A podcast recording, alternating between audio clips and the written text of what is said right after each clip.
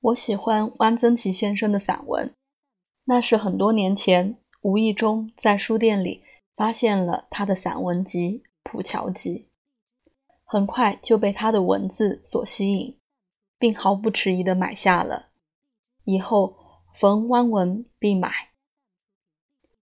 汪老的散文写的都是人世间的平常人、平常事，但写的细腻、鲜活、入神。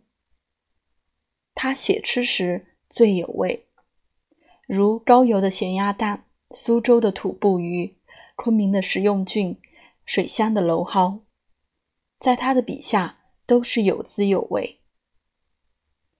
他写人很传神，散文中的那些读书人个个活灵活现，沈从文、老舍、金岳霖、赵树理等人是知名的。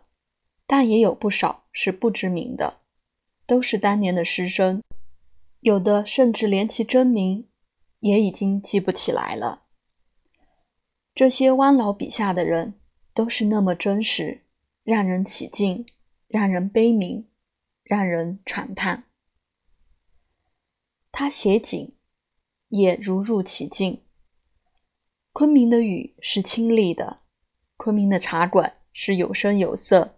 茶香扑，汪老的文风也了不得，如说如画，文句短，二三字、五六字，好懂生动。文章是给人读的，让人读得懂是最基本的原则。读完汪老的文章，眼倦远眺或外出散步，心情就是不一样。那吹来的风更加轻柔，那脚下的一花一草。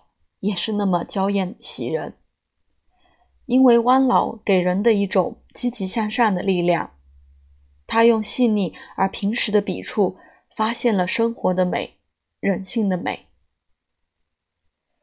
美文当如此，我想好的一案一画也应如此。读过徐灵胎先生的《回西一案》，或读过陆定普先生的《冷炉一画》。一定也会有如此的感觉。